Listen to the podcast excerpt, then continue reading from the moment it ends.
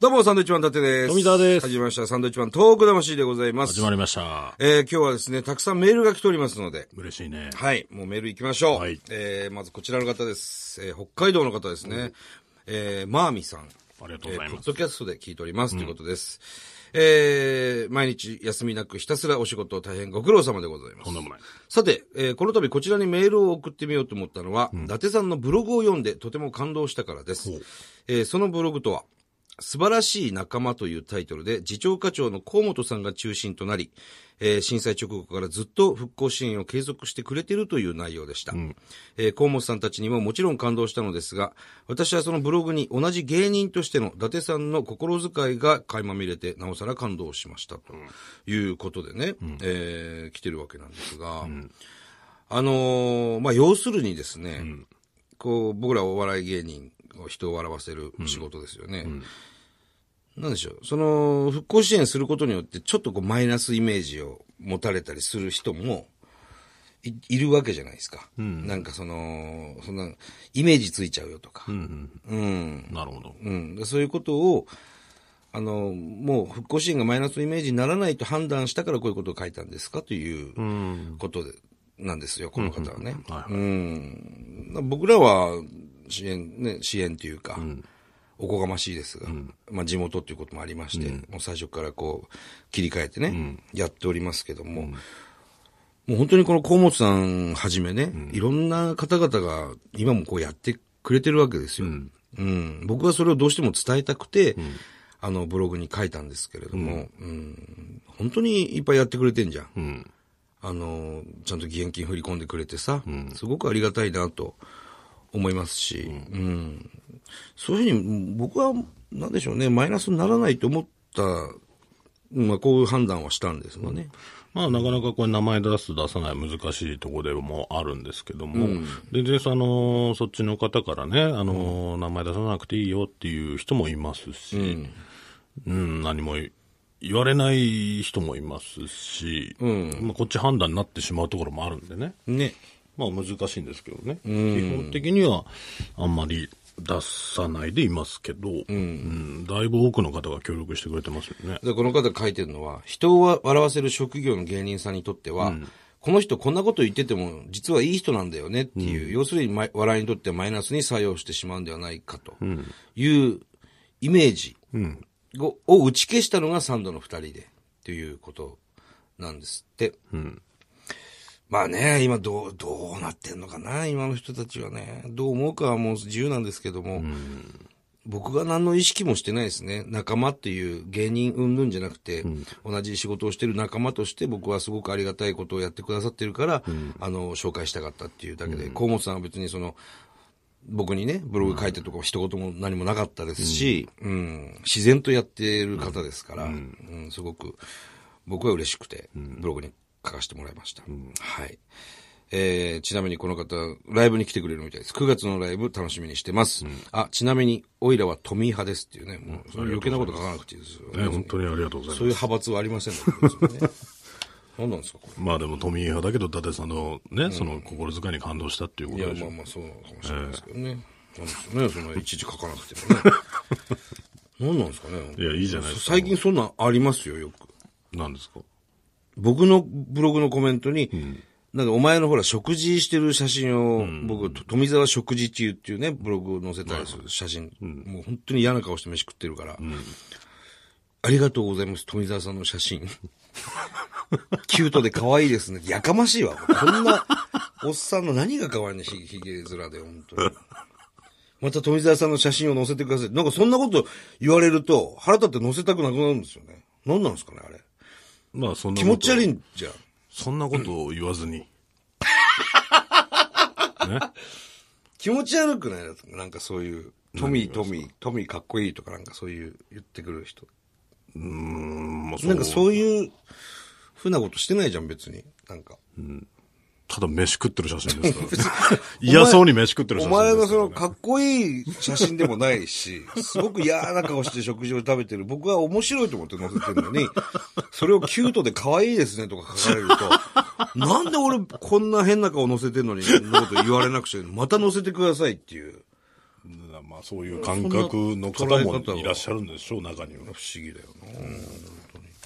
さあ、もう一つ行きましょう。 えーポッドキャストで拝聴させていただいております。ありがとうございえー僕はろ、えー今年浪人して大学受験を控えているものです。えー高校2年生の時、東北大学のオープンキャンパスに行き、まだ復興途中の光景を見て恐ろしさを感じました。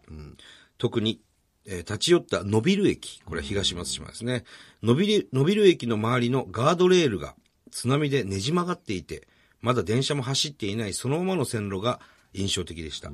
震災から5年経ちましたが、まだまだ復興途中だと思います。なんとしても今年合格して、東北にボランティアに行く、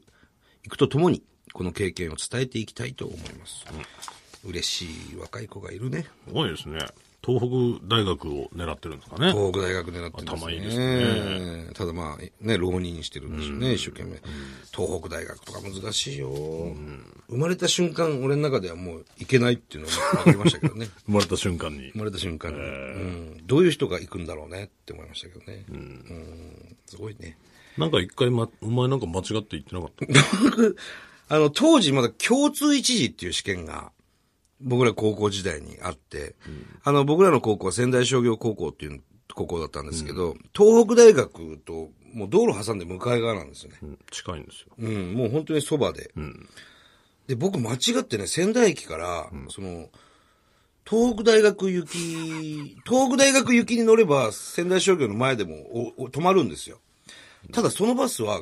あの、共通一時で臨時で出てた、あの、もう東北大学にしか行かない。直行便だどこにも止まらないんですよ。だから、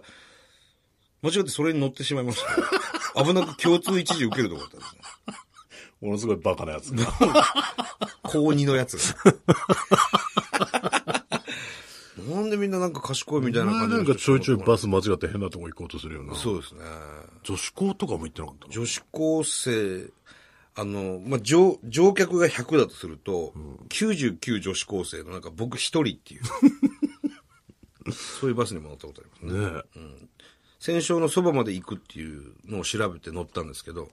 その前にその女子校が何校もあって、みんな女子高生が乗るんですよね。お前、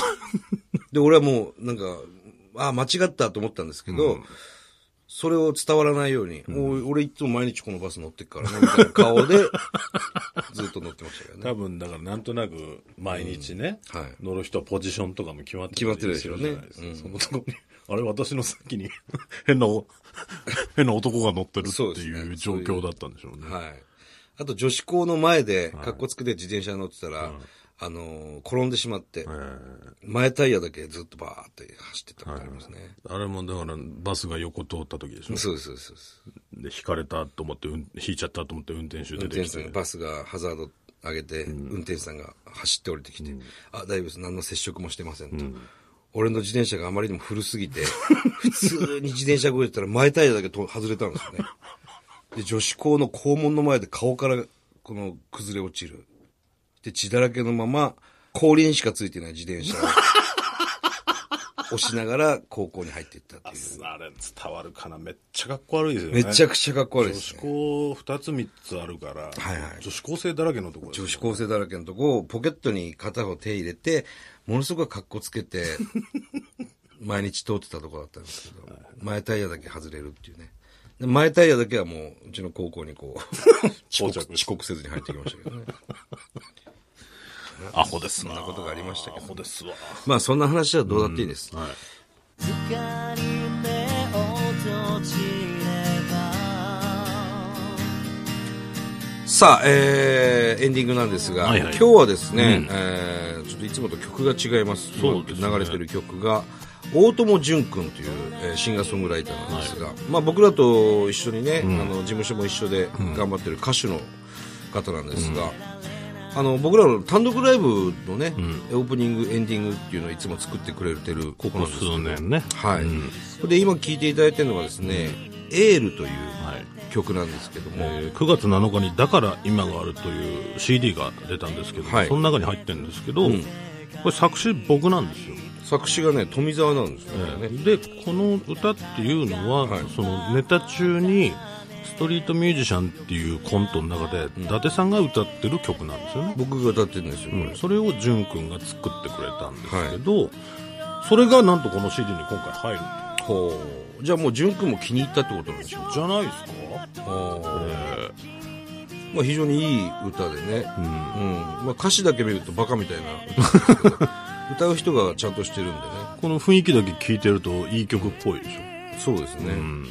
これが結構なんか CD にならないんですかっていう問い合わせというかほうほうほう言われたりしたんですけどついに